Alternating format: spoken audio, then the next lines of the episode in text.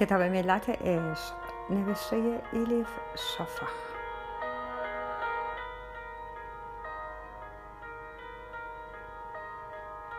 ترجمه ارسلان فسیحی.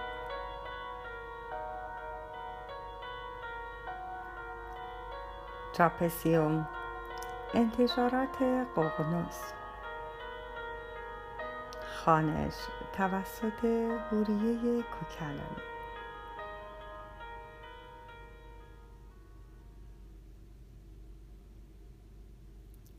ادامه استاد صفحه 82 قاضی القضات با اینکه ابروهایش در هم رفته بود برای آنکه نشان دهد به درویش چندان اهمیتی نمی‌دهد شانه ای تکان داد و گفت خب حالا بگذریم. از بس حرف مفت شنیده ایم گوشمان عادت کرده. به هر حال آدمی که دنبالش میگشتیم تویی. داشتیم درباره شکوه و عظمت شهرمان حرف می زدیم حتما جاهای زیادی دیده ای بین آنها. همه اون دیارهایی که گشته ای جایی زیباتر از بغداد وجود دارد. به ما بگو. شمس با نگاه هایی که نرم شده بود همه را تک به تک از پیش چشم گذراند. و جواب داد شکی نیست که بغداد شهری شایان تقدیر است. اما هیچ زیبایی در این دنیا ماندگار نیست.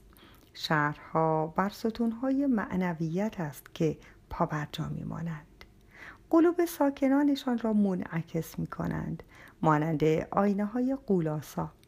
اگر آن دلها بسته شوند یا سیاه شوند شهرها هم جاذبهشان را از دست می دهند بسیار شهرها این گونه از میان رفتند. بسیار شهرهای دیگر هم از میان خواهند رفت.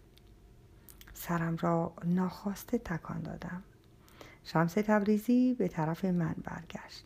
به نظرم می رسید از افکاری که در آن غرق شده بود کمی فاصله گرفته. در چشمهایش برقی دوستانه بود. همین که نگاه های شیداییش به صورتم خورد انگار که صورتم را بر خورشید مالیده باشم درونم را آتش فرا گرفت. در آن هنگام فهمیدم که اسم و جسم این مرد یکیست. مثل خورشید که نامش را گرفته بود نیرو و زندگی می پراکند مثل گلوله آتش از درون میسوخت. خورشید حقیقی بود شمس. اما قاضی القضات جوری دیگری فکر می‌کرد. ادامه داد راستش شما صوفی ها همه چیز را با هم قاطی می‌کنید. درست مثل فیلسوف ها و شاعرها. همش حرف و حرف. به این همه کلمه چه احتیاجی است؟ چنان حرفهایی می‌زنید که آدم را گیج می‌کنید. حالا که عوام الناس مخلوقات تنبلی و احتیاجاتشان بسیار ساده است. وظیفه کسانی که آن بالا نشستند این است که مانع شوند از اینکه مردم چیزهای اشتباه بخواهند و از راه درست خارج شوند. برای این کار تنها چیزی که ضرورت دارد تبعیت کامل از شریعت است. چگونگی آن را هم ما می‌دانیم؟ شمس تبریزی جواب داد. شریعت مانند چراغ است روشنایی میبخشد اما نباید فراموش کرد که چراغ هنگام راه رفتن در تاریکی به کار می آید که جلوی پایت را ببینی. بعد از شریعت نوبت طریقت است. بعد از طریقت نوبت معرفت و بعد از معرفت هم نوبت حقیقت. اگر جهت اساسی فراموش شود و انسان شریعت را نه وسیله که هدف بشمرد آن چراغ دیگر چه فایده ای دارد؟ ترس وجودم را فرا گرفت. نطق کردن درباره ضرورت فراتر رفتن از شریعت برای مرد مغروری که معتقد است کلید شریعت را در دست دارد عین شنا کردن در تند باد بود. آیا شمس این را می‌دانست؟ درست همان موقع که من دنبال بهانه مناسب برای بیرون بردن درویش از اتاق میگشتم شمس ادامه داد. می توانم قاعده ای ذکر کنم که مرامم را بهتر توضیح می دهد قاضی با شک پرسید چه قاعده ای؟ شمس تبریزی صاف نشست. با صدای رسا طوری که انگار رساله ای را از روی کتاب می‌خواند توضیح داد. حضرت پیامبر صلوات الله علیه فرموده است قرآن را از هفت بطن می‌توان خواند. اما این هفت را در چهار مجموع می‌کنیم. قاعده سوم. قرآن را می‌توان در چهار سطح خواند. سطح اول معنای ظاهری است. بعدی معنای باطنی. سومی بطن بطن است. سطح چهارم چنان عمیق است که در وصف نمی گنجد. شمس با برقی در چشمانش به صحبت ادامه داد. حالا آنان که صرفا به شریعت می نگرند و ماورایش را نمی بینند معنای ظاهری را می دانند طایفه صوفیان اما معنای باطنی را می دانند اولیای کامل بطن بطن را می دانند سطح چهارم را اما فقط عاشقان واصل و پیامبران می دانند قاضی القضات گفت یعنی تو الان می‌گویی متصوبی عادی ممکن است احکام قرآن را بهتر از عالم شریعتی مثل من بداند. اینطور است؟ تبسمی نامحسوس بر لبان درویش نشست. اما جواب نداد. قاضی القضات فریاد زد. حرف دهنت رو بفهم. داری از حد خودت تجاوز می‌کنی. کم مانده مرتکب گناه بشوی. بعدا نگویی که نگفت.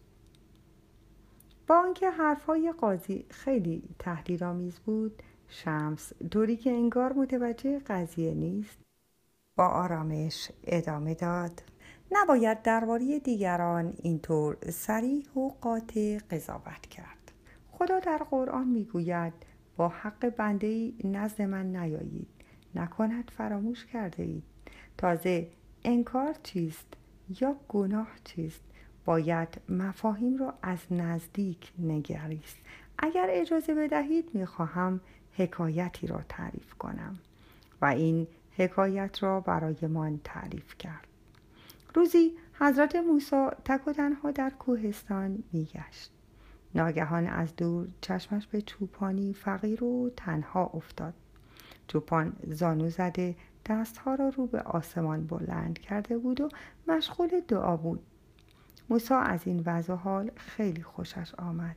اما همین که نزدیکتر شد و دعای چوپان را شنید از حیرت ندانست چه بکند. چوپان می گفت ای خدا قربان تو بروم. اگر بدانی چقدر دوستت دارم هر کاری که بخواهی می کنم فقط کافیست که تو بخواهی. اگر بگویی چاق و چله ترین گوسفند گله را سر ببر برای خاطر تو بیمعطلی سرش رو می‌برم. قرمه گوسفند خیلی لذیذ است. خدایا اگر دنبه را هم آب بکنی و روی پلو بریزی خوشمزه تر هم می شود موسا همانطور که به دعا گوش می کرد به چوپان نزدیک شد. چوپان ادامه داد. اگر بخواهی جامعت را می شویم چارقتت را می دوزم شپشهایت را می کشم سرت را شانه می زنم خیلی دوستت دارم. چاکرت هستم. خدایا. موسا که این حرفها را شنید از خشم و عصبانیت کمانده بود دیوانه شود. با داد و فریاد دعای چوپان را قطع کرد و گفت ساکت باش ای مرد نادان چه کاری داری می‌کنی؟ مگر خدا پلو می‌خورد؟ مگر خدا جامه دارد که بشویی؟ این چه دعایی است؟ داری مرتکب گناه می‌شوی. زود توبه کن. چوپان سرزنش های موسا را که شنید تا بناگوشش سرخ شد. از خجالت می‌خواست دهان باز کند زمین و او را فرو ببرد. پشت سر هم عذر می‌خواست و قول می‌داد که دیگر اینطور از روی فکر خودش دعا نکند. موسا آن روز تا غروب پیش چوپان ماند و دعاهای اصلی را یادش داد. بعد با خود گفت خدا از من راضی می شود کار خوبی انجام دادم و به راهش ادامه داد. اما آن شب صدایی شنید. صدای پروردگارش را. ای موسا امروز چه کردی؟ تو برای وصل کردن آمدی یا برای فصل کردن؟ این چوپان غریب را آزردی. نتوانستی درک کنی که او چقدر به من نزدیک است. با آنکه معنی حرفهایش را درست نمی‌دانست در ایمانش صادق بود. قلبش پاک و نیتش خالص بود. ما به کلام نگاه نمی کنیم به نیت نگاه می کنیم اگر قرار بود به کلام نگاه کنیم انسانی بر روی زمین نمی ماند ما از چوپان راضی بودیم. حرفی که در نظر دیگری مت است در نظر تو زم است. تو شنیده هایت را انکار و کبر شمردی. اما بدان که اگر خطا هم کرده باشد این خطا از صد ثواب اولاست. موسا فهمید که اشتباه کرده. روز بعد همین که خورشید طلو کرد برای دیدن چوپان دوباره راه کوهستان را پیش گرفت. چوپان باز هم مشغول دعا بود. اما از هیجان و صمیمیت دیروزی اثری نمانده بود. چون می‌خواست همانطور که یادش داده بودند زاری و التماس کند. از ترس اینکه مبادا اشتباهی از او سر بزند مدام میستاد و منمن می‌کرد و عرق میریخت. موسا از کردهش پشیمان شده بود پشت چوپان را نوازش کرد و گفت ای دوست من خطاکارم مرا عفو کن. هر طور که بلدی دعا کن. دنبال آداب و ترتیب نباش. هرچه دل تنگت می‌خواهد بگو. در نظر خدا اینطور دعا کردن ارزشمند تر است. چوپان چون این حرفها را از موسا شنید حیرت کرد. اما خیالش نیز آسوده شد. در اصل او دیگر به مرحله بالاتر واصل شده بود. نه به انکار معصومانش بازگشت نه به گناه صادقانش در بند از برخواندن دعاهایی که موسی یادش داده بود نیز نماند. به ما برای همه اینها رفت. زندگیش از آن پس در قرب پروردگارش. زندگی خوش و مبارکی بود. شمس گفت از این رو ممکن است حرفی که از دهان یکی مانند اصل میریزد به گوش دیگری همچون زهر برسد. حالان که خدا زبان را ننگرد روان را بنگرد. آداب دانان دیگرند. ملت عاشقان دلسوخته از همه دینها جداست.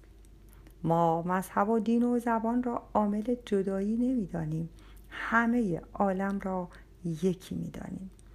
به حرفی که از دهان دیگری در می آید گناه نمی‌گوییم. زیرا درون دلها را خدا می‌داند نه ما.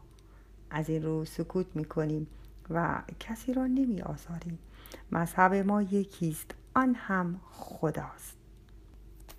همین که شمس ساکت شد زیر چشمی به قاضی القضات نگاه کردم. با آنکه در چهرش اعتماد به نفس و امنیت خاطر موج می‌زد. پیدا بود به تنگ آمده. اما از بس رنگ بود لابد به این هم فکر کرده بود که اگر به حکایتی که شمس تعریف کرد واکنش منفی نشان دهد آن وقت مجبور است گامی جلوتر بردارد و او را به دلیل اینکه حد خود را نشناخته مجازات کند. در این صورت اوضاع خرابتر می شد و در بغداد چوب می افتاد که درویش عادی با قاضی القضات در افتاده. پس بهتر بود طوری رفتار کند که انگار چیز مهمی اتفاق نیفتاده و موضوع را همینجا درز بگیرد. همین کار را هم کرد. بیرون خورشید داشت غروب می‌کرد و آسمان به سرخی می‌زد. در آن میان ابرهای تیره مدام از شکلی به شکل دیگر در می آمدند و نقشی رنگارنگ در آسمان می آفریدند. کمی بعد قاضی قضات بلند شد. گفت که باید به امر مهمی رسیدگی کند. خداحافظی مختصری با من کرد و نگاه سردی به شمس انداخت و راهش را کشید و رفت. افرادش هم با عجله در حالی که همدیگر را حل می‌دادند از پیش رفتند. بعد از آنکه همه رفتند من و درویش تنها ماندیم. گفتم متاسفانه به نظر می آید قاضی القضات خیلی از تو خوشش نیامد. شمس دبریزی زلفایی را که روی چشمهایش افتاده بود کنار زد و خندید. گفت بگذار از دستم عصبانی باشد. من از دست او عصبانی نیستم. راستش عادت کردم به اینکه قاضی ها دوستم نداشته باشند. دروغ است اگر بگویم هیجان زده نشدم. آنقدر در رأس این خانقاه بودم که بدانم هر چهل سال یک بار ممکن است مهمانی تسلیم حق و دارای قلبی مطمئن به اینجا بیاید. گفتم حالا تعریف کن ببینم چه شد که گذرت به بغداد افتاد. اینجا دنبال چه میگردی؟ از یک طرف با هیجان منتظر بودم که تعریف کند. از طرف دیگر می‌خواستم تعریف نکند. نمی‌دانم. چرا جوابی که مشاقانه در انتظار شنیدنش بودم اینطور به دلم ترس میانداخت.